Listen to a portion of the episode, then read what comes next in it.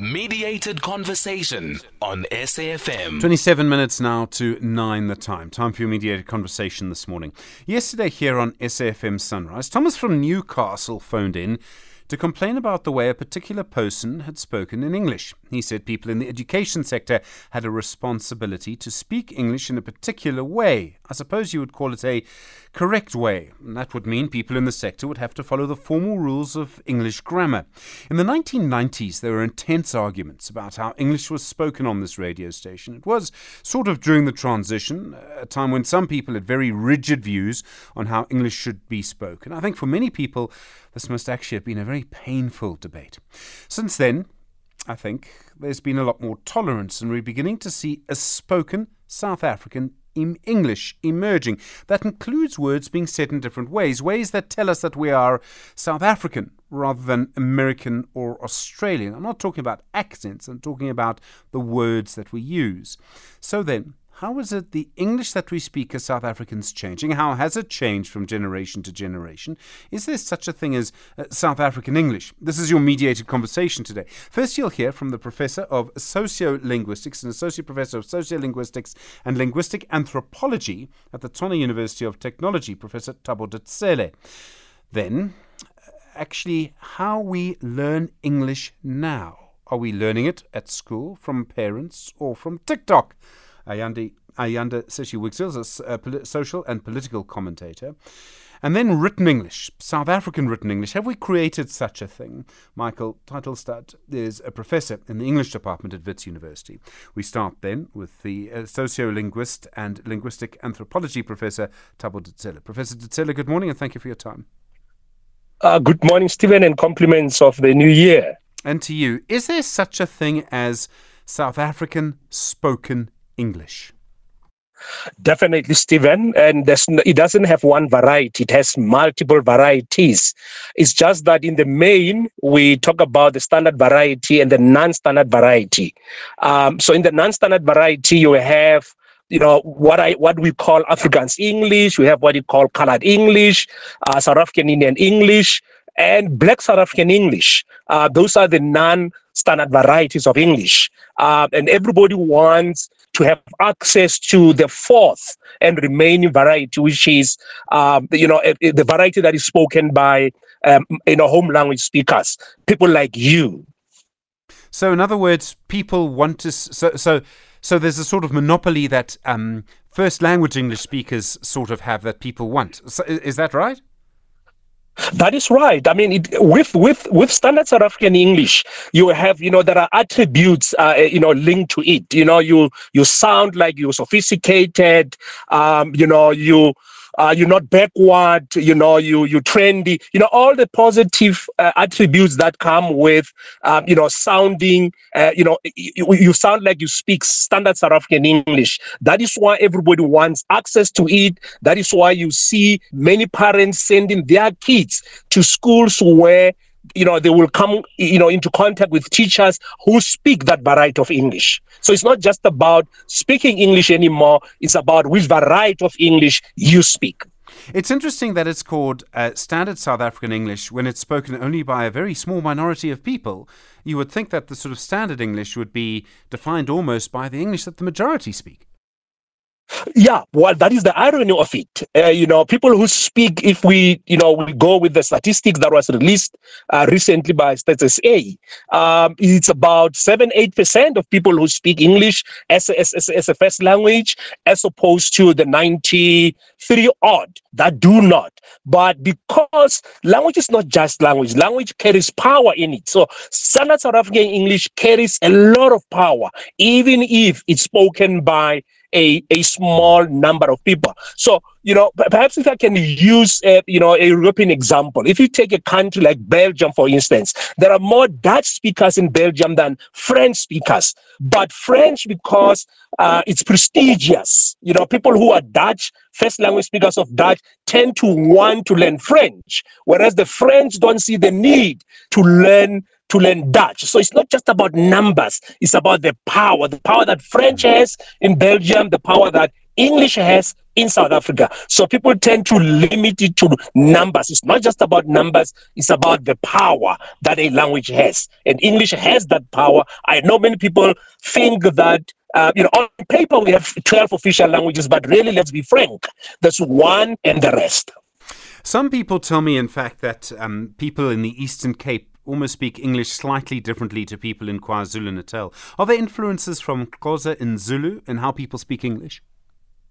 Uh, yes, definitely. Your home language influences how you you learn a second language, and that is not just limited to English. Uh, you know, isiXhosa, isiZulu. It cuts across. I mean, if you uh, if you're from uh, uh, you know Gauteng, for instance, let's look at someone who's Xhosa, but they were born and raised in Soweto. Uh, the, how they speak English will be very different from a Xhosa speaker in, in East London. So it's not just about where you i mean it's not just about what your home language is it's also about where you find yourself in where you grew up which other languages are in contact with your home language have we seen big changes in how we speak english and i think of english as it was spoken, or let me put it slightly differently, um, there are very few, you know, sort of examples of people that we will remember who spoke English as it was taught to them 70 or 80 years ago. But I can think of three examples. One was Nelson Mandela, another Robert Mugabe, and the third Prince Mangosuthu Buthelezi. And it seemed to me there may be some differences between the English they spoke, spoke in public and the English we hear in South Africa by our politicians now. Uh, that's very true. I mean, again, it depends on. I mean, I, am I'm, I'm glad you used the, the example of Nelson Mandela. Uh, I mean, when I was in, at university in the 90s, uh, student politicians, even those who were not Xhosa, they, they, they mimicked Mandela because the type of his accent, the manner in which he spoke, was envious or enviable to uh, people who aspire to be politicians. I haven't studied Zimbabwe, so I wouldn't know how, you know, but I would suspect that people who look up to Robert Mugabe, they might may have wanted to sound like him or to use the vocabulary that he used. In terms of uh, the late Prince Mangosuthu Buthelezi, uh, yes, there are people who, uh, myself included, who hold a view that he, you know, he spoke what we call polished English, uh, you know, the more standard uh, uh, variety of English. Uh, you know, he, I mean, his pronunciation, you wouldn't tell that is actually a, a, a, you know a, a Zulu speaking person when he spoke English. And but because I, I don't know his background that much, that may have been influenced by which schooling he went. I mean, which schools he went to as he grew up in the 30s, the 40s, and the like. Uh, yesterday, uh, the caller who started all of this, Thomas from Newcastle, and he's an educator him, himself. He's someone who's made a lot of contributions to our show over the years. But he did want people to speak in a sort of um, and and this was not his phrase. Uh, this is my phrase, but a correct English. Is there such a thing as a sort of correct English in South Africa? This is right or more right. Well, correct. I wouldn't use the word correct. I would use standard, you know. And perhaps that's my point of departure on that issue is that of people who are liberal, people who are conservative. Conservatives generally want uh, you know, things to be done in a particular way. They, they are not accommodative of change. Uh, we're not going to, I mean, we have to accept that uh, a majority of South Africans do not speak English at home. So how they sound is going to be different. The vocabularies that they use will be different. Uh, so yes, I would agree with the with with the, the caller that when it comes to certain domains, for instance, I'm a university lecturer. In my classroom, I would expect students to speak a standard variety of English. But if they come to my office, for instance, I wouldn't insist on standard variety being being spoken because the domain is different. So language purists generally or language conservatives generally want one form of English to be spoken or one form of language to be spoken, irrespective of you know the, the, the change in, in domain. Professor Thabo Ditsele, thank you. Really appreciate the time as always. Associate Professor of Sociolinguistics and Linguistic Anthropology at the Tshwane University of Technology. You are there, SAFM. Your mediated conversation around South African English as we speak it continues 17 minutes to 9. Ayanda Sishi Wigzell's a social and political commentator. Ayanda, good morning. Good morning, Stephen, and good morning to the SAFM listeners. When I was growing up, which was uh, some time before you, Ayanda, um, the major influences on the English that I spoke would have been my parents and at school. For people younger than me, the influence of TV and radio and TikTok and online would be much greater. What do you think is influencing how younger people speak English now? You hit the nail on the head when you spoke about social media and the influences that social media does have on the way it is that we speak not only English but just lang- different languages in general. But I wanted to take it back further in, into the 90s.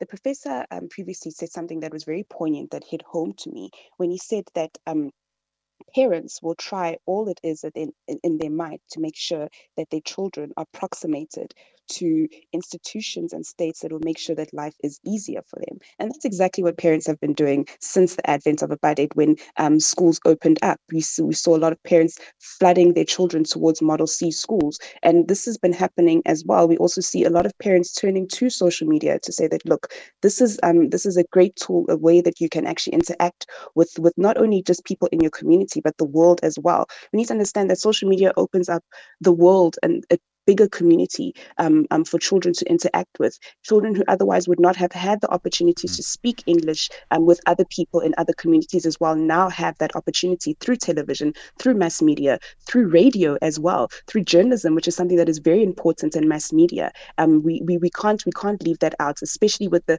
with, with, with the influence that the mm. SABC has over children who are learning the English language. We cannot leave this out as well. It plays a huge influence in the way it is that young children here in South Africa are learning the English language. I don't know if it is a good thing though. yeah, well, I'm going to come to this. So, I would imagine there's also a big difference between the English that you learn in English class in school and the English you see on TV or TikTok and the English you speak in the playground. So, I mean, in the classroom, yes, mm. you may speak in a particular way if you're speaking in English. In the playground, you're not going to go with that English. You're going to go with whatever is easiest to speak to your friends, and that probably won't just be a, a sort of, you know, just English. It would probably be a, a, an English that includes words from other languages. Yes, that's the beauty of this country is that we have 11 official languages, but the professor was right. We have English and then we have other languages as well. So we need to understand that um, there are certain Model C schools, right? In the 90s, they would have this rule. And I think it was a, rule that they made up this rule in order to integrate us into the larger English world, but we are not allowed to speak other languages on the playground, in classrooms and corridors. If, if teachers would hear you speaking, for example, in, in KZN, if you hear you uh, speaking Zulu, you get shouted at. They say you need to speak English. You're always being corrected about the way it is that you're speaking the English language as well. You're being taught how to pronounce certain words, and it's not done in a in a in a in a, in a way that is is meant to actually help children, but it is done in a way that is meant to approximate children to respectability, approximates children to expectations of when you enter into this world. So we know that world institutions are approximated to what is, is powerful colonialism, state institutions, white supremacy. These are the things that fuel the way it is that we speak the English language here in this country because of the status that comes with speaking the English language. Um, you brought up uh, Prince. Uh, former Prince uh, Mang- uh, former Prince Mangosuthu Buthelezi, he was brought up in, in the education system of, of Amakolo, same as my grandfather. He went to school at the University of Fort Hare. There's a direct line towards education if you if, if you if you proximate and bring your children towards these institutions. So you can't forget the fact that institutions mm. actually matter when it comes to, to, to the way it is that, that we are learning the English language. Um, is the language the English that we are speaking, even um, among first language speakers, may be changing. I mean, my daughter uses the word delulu, uh, which I didn't use. Um, so, I mean, are we seeing that the actual language that we speak is changing quite quickly? It is changing. Language always changes, it's never stagnant. And that's, again, the beauty of language is that it will forever change, it will forever evolve. And so I think that we need to make space for that evolution. We need to make space um, for that revolution to come within the English language because it's not going to always stay the same. Your children are going to be using terms like Lulu is not the Solulu, and we know that we know what that term means. The delusion is not the solution, you know. And so we we, we are starting to, we're starting to, to see a lot more of these colloquial terms come into our everyday language. So, yes, it is going to change. Yes, the way it is that we are speaking the English language is going to change as it as it did because we weren't, we weren't speaking the English language uh, 100, 200 years ago. It was different to what it is now. And so, language is always going to be evolving, and we need to just make space for that. I think the problem that we have is that we see certain types of people speaking English in a certain way, and we see it as okay, that is the right way to speak English, that is the correct way to speak English. But we know that because it's an evolving language, that cannot be true. People speak in different ways and speak in mm. different manner, but it does not mean that what they're saying is does does not have worth and value in it. Um, this is going to be a very strange example, but for years and years in the United States, politicians spoke in a particular way, a very sort of formal media way. Barack Obama was maybe the epitome of that. You know, he sort of was poetry on stage. Donald Trump speaks in a very different way, very direct, he uses the direct language that the people he is speaking to use, particularly a sort of conservative white audience. He speaks directly to them. Do you think we're going to have? I mean, we've seen, and I know people will tell me that they've gone to go and watch former President Jacob Zuma speak because of the Zulu that he speaks. Do you think we could ever have a yes. politician who comes along in South Africa and doesn't use the formal English that you know we sort of used to. I mean, you could say that perhaps the closest we've come to this speaking so directly is probably Julius Malema. I was about to say that we do have examples of that. I wouldn't even go as far as saying Julius Malema. I'd say, you know, Floyd Shivambu, um, Mbuyiseni Ndlozi, even going outside of the party, Andile um, Mngxitama as well. These are people who who don't necessarily stick to the and, and, and I want to use this term very loosely, but the respectability accent that's the accents that the accent that I speak uh, uh, English in, the accents uh, that that a lot of, of, of, children who went to Model C schools uh, speak in. Uh, they, they definitely don't speak in that in in in in, in, that tone. And I also wanted to speak further to what uh, the professor actually said about the 90s, where people was were, were listening to Mandela. There's there's there's a, a, a Mandelification that mm. politicians go through when, when they're speaking English. They want to speak in the cadence and in the tone that Nelson Mandela used to use. I'm not going to mention which politicians do that now because I don't mm. want to get into trouble. But if you look at the new political parties that have come to the fore, if you listen to the way it is that they speak, their speech, their cadence, the language mm. that they use, they're trying to approximate themselves as closely as they can to Nelson Mandela. But it's not only just politicians who do this; it's also media personalities who do this. I remember listening to a story that um, that um, that, that that that, that was was um, spoken to by, by Gwala speaking about a painful experience that he had in radio, where he said that he had to be taken to training uh, for training in order to, to learn how to speak proper English. And, and and this is not to say that he couldn't speak English, but he couldn't speak English in the manner and in the mm. cadence that I am speaking English in right now. Because the way that I speak English, people will perceive me as to being mm. trustworthy, as as as I'm I, I'm speaking in the correct way. Therefore, I belong mm. in this group. But that that is simply not true. And and and and of course, institutions and, and, and states and, and states and, and colonialism has allowed for this kind of white hmm. supremacy mm. to still continue to prevail in the form of the way it is that we speak English. But just because I speak this way, it does not mean that I am I, I am more smart than somebody else who's in a room who does not speak English the way that I do. So we need to really dispel this notion of of, of, of accents mm. and of speaking English as, as a way of being trustworthy and measuring somebody's and somebody's intelligence upon that. Ayanda, thank you. Ayanda Sishi Wigzell, social and political commentator. In a moment, Professor Michael Titlestad from the Department of English at Wits University. Mediated conversation on SAFM. Continue your mediated conversation around the English we use here in South Africa. Seven minutes to nine. Professor Michael Titlestad is in the Department of English at Wits University. Professor, good morning. Thanks for your time. Morning, Stephen, and morning to your listeners.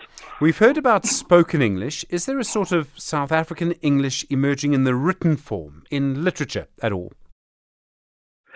I think absolutely. I think that many of the points made by Ayanda and Thabo um, are true also of literary language in the sense that literature exists in a variety of registers, and people also write in order to approximate, in some respects, their spoken voice because that's the voice of a particular community or the voice of a, a particular constituency. Um, so, yes, I think writers have been often at the forefront of challenging the kind of hegemony of English and of received standard English by incorporating other uh, other dialects, other registers uh, in their literary works. Does our English have differences to other literature, say writing in English from Nigeria, for example? Oh, definitely, definitely. Um, again, as Thabo made very clear, there's a kind of sense that uh, people are grappling with received standard English, but they seek to turn it to their own ends, either in subcultures or in particular communities, and certainly in literary works. So it's not just a matter of diction or the words that are chosen, it's also the language carries with it an entire uh, ideology, an entire uh, set of ways in which the world is organized and articulated. And South African writers have been very creative in looking at the intersection of language, the intersection of expression, and many, you know, if we just look at Mongane Serote, uh, K. Sello Duiker, Zakes Mda, they've challenged the idea of a kind of European version of English by incorporating uh, differences that are localized and which is, express complex local realities. Uh, I mean, is it just about the words that are used? Are there other ways that you sort of hear or write that South African voice? There's a sort of sense of being uh, that is in only in South Africa that can be expressed in a language that is majority English. Uh, yes, I think I think it's important that one look at idiomatic uses of language because uh, there is an entire repertoire of of culture and of intellectualism uh, uh, that is not commonly expressed in standard English. So there's a there's a sort of sense in which, uh, while there is something distinctly South African in diction and in register and in sentence construction, it's more that language is being probed for the kind of understanding about the world that it undergirds. So yes, I, I think there's an entire repertoire of concepts and ideas and idioms uh, that characterizes South African literary English. Again, the diversity to which Ayanda and Thabo was uh, that, that, they were describing is also true of literature, and that literary works tend to be rooted in a particular community or culture. Um, but they also decolonize, in a way, to use a word that is now very fashionable. They decolonize the English in which they are writing by writing at the cusp of um, received standard English and particular dialects and registers that exist in particular communities. The problem, in many ways, I think, is, and this is perhaps the key to the debate generally, is people are judged on their use of English, and often the standard that is used is a kind of version of what used to be called Queen's English. Um, so the sort of uh, notion that people need to speak in one way in order to speak sense and to speak importantly um, is very debilitating and excludes a large number of voices and people from public debate. Would it require the elite to create their own form of English to move away from that idea of the Queen's English? Um, you know, I'm worried about the notion of an elite sure, creating a language in which everyone must communicate. I think, in fact, what literature has done is allowed uh, voices of people who are oppressed and marginalized to express themselves more fully and uh, more descriptively. So I, I, I, think that the idea of standard expression uh, starts to become important when people are applying for jobs or people are in the public sphere and people are not going to listen to them um, unless they speak received standard English. But the the point is that we need to change the way that people listen so that people appreciate the complexities of the merging and intersection of different languages in different spheres. Um, for a long time, even after uh, 1994, writing in English in South Africa was still kind of dominated, I suppose, by white authors. Is that yes. changing now? Is there actual transformation in that? Um, I, I, probably uh, start the transformation much earlier than that in the sense that the Soweto writers of the 1980s were already introducing very creative uh, devices in relation to the intersection of English and other African languages. Um, but yes, we are forming our own literary tradition, but it's as language itself, it's something which is changing rapidly and changing differently in different communities. So I think the change is certainly underway, and I say that thankfully, because the last thing we want is a kind of homogenous domain of expression where everyone is forced to accord or obey the same set of rules and the same set of requirements. Professor, thank you so much. Professor Michael Titlestad is in the Department of English at Wits University. My thanks also to Ayanda Wigzell, a social and political commentator. And starting us off today, Professor Thabo Ditsele is an associate professor of sociolinguistics and linguistic anthropology at the Tshwane University of Technology. I found that absolutely fascinating, by the way. There's a lot more to come, I think, on the issue of language. Thomas in Newcastle, thank you for inspiring that idea.